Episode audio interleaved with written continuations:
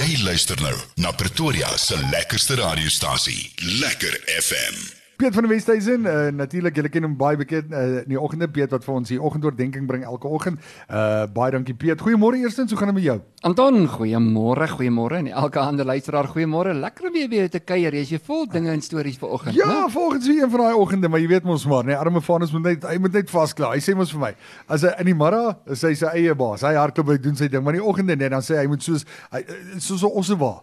Jy daai perde het net besluit of 'n perdewaal. Daar gat hulle nou, nou moet hy net vashou. Hou net vas, ons gaan ons. Kyk, ek Vanus het mos rappie gespeel, hy's weg op sy toon. Hy weet hoe om te kan sidestep. sidestep. Piet, jy's natuurlik hier elke tweede Dinsdag, as ek dit nie mis het nie. Ek was so laasweek waar's Piet? Hulle sê elke tweede Dinsdag Anton. Yep. Ek sê genade. So Piet se elke tweede Dinsdag hierso. Uh Piet uh, en uh, in samewerking met Lekker FM hardloop die noodkreet afdeling van Lekker FM. Nou noodkreet is 'n baie belangrike uh, afdeling as dit kom by Lekker FM want ons het besluit daar is soveel nood daar buite. Soveel mense wat 'n noodkreet uitstuur van ehm um, wat nie kos het nie, wat wat sukkel. Wat in vandag se dae ons praat nou al van die middelklas mens wat nou al so sukkel, dis net nie waar nie. Piet, baie dankie in die eerste plek wat julle vir ons doen. Ons e-posse is nou al aan die gang. Ons is darm nou dit al aan die gang en dit. Kom ons begin eers by die begin. Vertel ons 'n bietjie nuus van noodkreet. Goed, kom ons gee 'n bietjie terugvoering. Jy weet partykeer geen geen geen mense en jy hoor versoeke en jy kom baie min weer met terugvoering uh, in kontak met daai versoeke. Hmm. So kom ek sê net eers 'n bietjie wat het ons vir die laaste 2 weke gedoen? Nou ons hou ek dink die woord is volhoubare uh, maatskaplike dienste en volhoubare uh produkte wat ons vir mense die heeltyd bly gee. Dis een ding om 'n projek aan te pak Anton en 'n een eenmalige skenking of 'n donasie te maak, maar die volhoubaarheid, die Engelse woord is sustainability. Dit is belangrik want jy kan nie opgehou het waarmee 'n mens begin nie. En uh, spesifiek, ek dink meer wat ons genoem het 'n noodkreet. Die kreet hou nie op nie. So jy kry stemme by en stemme by en stemme by en jy moet die hele tyd daardie spesifieke nood aanspreek. So vir die laaste 2 weke was ons nog konstant steeds besig om daardie 160 gesinne kos te gee. Boonbehalwe dit het ons ook dan 'n diereskenking gekry vir kos. So ons kon mense se diere uitgehelp het en ons kon ook kospakkies rondgery het. So op hierdie stadium hou dit ons nogal besig om kospakkies rond te ry en te distribueer. Dis die een kant. Die ander kant het ek ook 'n versoek gehad van 'n mediese toerusting. Uh volwasse doeke Anton, as ons dit nou kan noem. Nou dit is 'n vreemde versoek wat ek nou vir oggend rig, maar so vreemd soos wat dit is, so natuurlik is dit vir iemand wat 'n nood het en 'n kreet vir ons reg om te sê help my net hiermee. Ons het oproepe gehad van krag, elektrisiteit en eergister toe maak ek my e-pos oop en 'n luisteraar van Lekker FM het my so bemoedig en versterk want daar het ek 'n video gesien van van Kaal wat 'n kreet aangespreek het deur 'n voertuig te geskenk het vir iemand. Nou dis dan 'n mooi oomblik om te beleef en self te sien Anton. Sure. So ons ons mense is besig, ons mense spreek die kreet aan en ek wil net vir jou sê laat weet bietjie vir my, dan vat ons hande saam en ons maak noodkreet ook 'n plek waar mense weet hulle na toe kan kom. Ons skep 'n hub, ons skep 'n sentrum waar ons weet ons ook uit mekaar se hulpmiddels kan intap want jy dalk iets in oorskot wat iemand anders nodig het. Ek het dalk iets op hierdie stadium en ek weet dit moet iewers elders heen gaan, maar ek weet nie wat nie. Ek het byvoorbeeld net se tong in die kies Anton. Ek loop met 'n 34 pragtige nuwe splinter nuwe uh, parachute broek. Hmm. Loop ek rond en ek weet hierdie ding moet na spesifiek na iemand iewers elders toe gaan. Ek sit hom in 'n sak en ek sê skenking. En jy kan nie glo toe iemand daar by my deur kom klop en hy sê ek het nou gewig verloor en ek moet nou vandag my nuwe broeke gaan koop en ek kan daai splinter nuwe met die ou aankoop uh, labeltjie kan ek vir hom gee en vir hom sê hier is 'n seën vir jou. Dis 'n klein eenvoudige ding, maar jy weet ons almal het iewers elders iets wat ons behoefte kan aanspreek. So ons het na honde omgesien, ons het na mense se vervoer omgesien, ons het die normale kos gedoen, ons het mediese behoeftes aangespreek net tot vandag aan toe. En jy weet wat wat jy nou net gesê het so waar want ek ek ken nou mense wat op hierdie stadium waar oupa is nou al oupa groetjie wat by hulle gebly het nou siek geraak het hy's 90 jaar oud hmm. hy lê nou in die hospitaal en iewes skielik moet hy doeke dra En uh dis nou nou dit 'n uh, ekstra uitgawe en is nou daar. En gelukkig is die mense, hulle het geld, hulle kan dit hmm. doen, hulle kan daarom kyk na oupa en dit. Maar die families wat dit nie kan doen nie. En ek dink dis so belangrik as 'n mens kan vra vir daai tipe van doeke, jy weet. Uh, ek weet nie hoe werk nie. Ek weet nie of dit 'n one size fits all is nie. Ek verstaan nie hoe dit werk nie, maar hoe sou mense moet hulle dit maar net bring en julle sal dan maar besluit hoe gaan dit julle dit deurgee vir mense as hulle sou doeke bring en sulke goeders?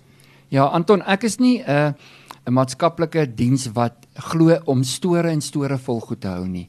Dit help nie te stoor vol iets en iemand anders het 'n behoefte daarvoor nie. So die oomblik as iets inkom, dan soek ons om daai behoefte aan te spreek en dit is waar noodkreet eintlik 'n baie goeie hulpmiddel is vir ons en 'n stem is om te kan sê dis wat ons het en dis wat ons nodig het dat ons saam hande kan vat om dit te kan doen. So ja Anton, hulle werk nou en ek gaan jou nou leer wat ek nou geleer het.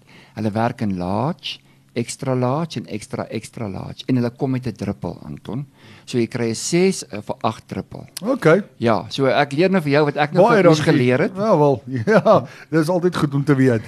Piet sê vir my en as mense sou betrokke raak by Noordkreet om om om op enige manier 'n bydrae te maak, uh, kan hulle jou kontak? Hoe kan hulle jou in die hande kry? Ja, asseblief. Ek gaan vir jou nog 'n selfoonnommertjie gee. Is 063 die gewone selfoonnommer 751 9781.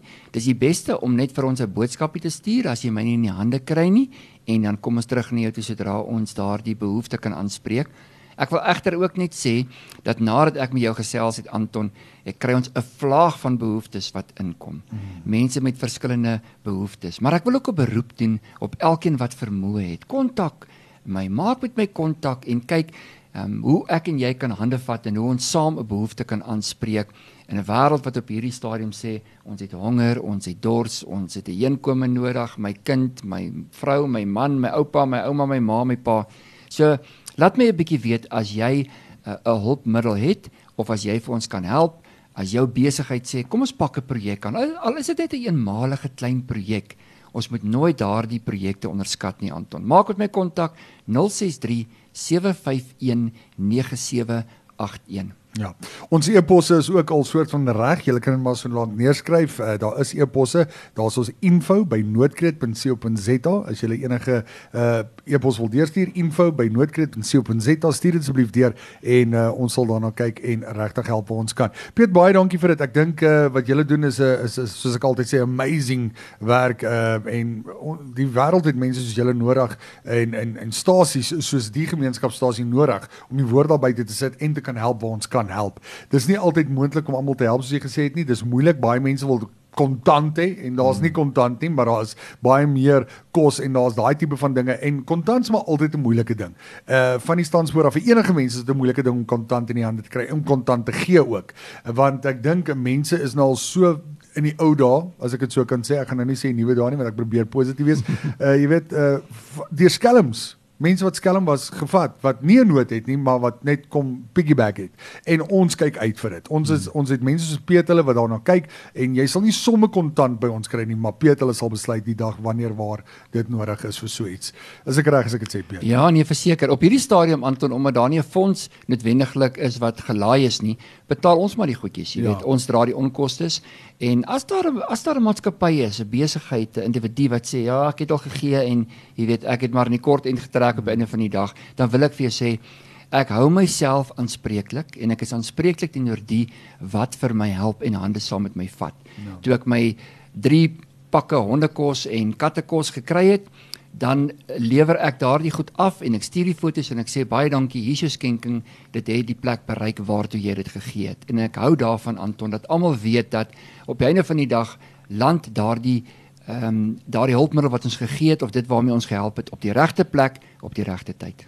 Piet baie dankie. Piet van die Westhuizen. Uh julle kan asseblief 'n uh, lykie gee. Kan jy net gee 'n nommer gee? Ek het hom nie neergeskryf nie, jy net weer vir ons kan gee. Geen probleem. Die nommer is 063 751 9781. Baie dankie Piet. Net hierna terug asseblief, julle kan weer gaan luister na die onderhoud. Hy is op ons potgooi skakel eh, beskikbaar en julle kan gerus weer gaan luister. As julle wil help, asseblief help. Julle kan na info@noordkreet.co.za ook e-posse begin stuur. Uh hulle is reg, hy is daar, so julle kan dit soontoe stuur ook en iemand sal terugkom na jou toe. Lekker FM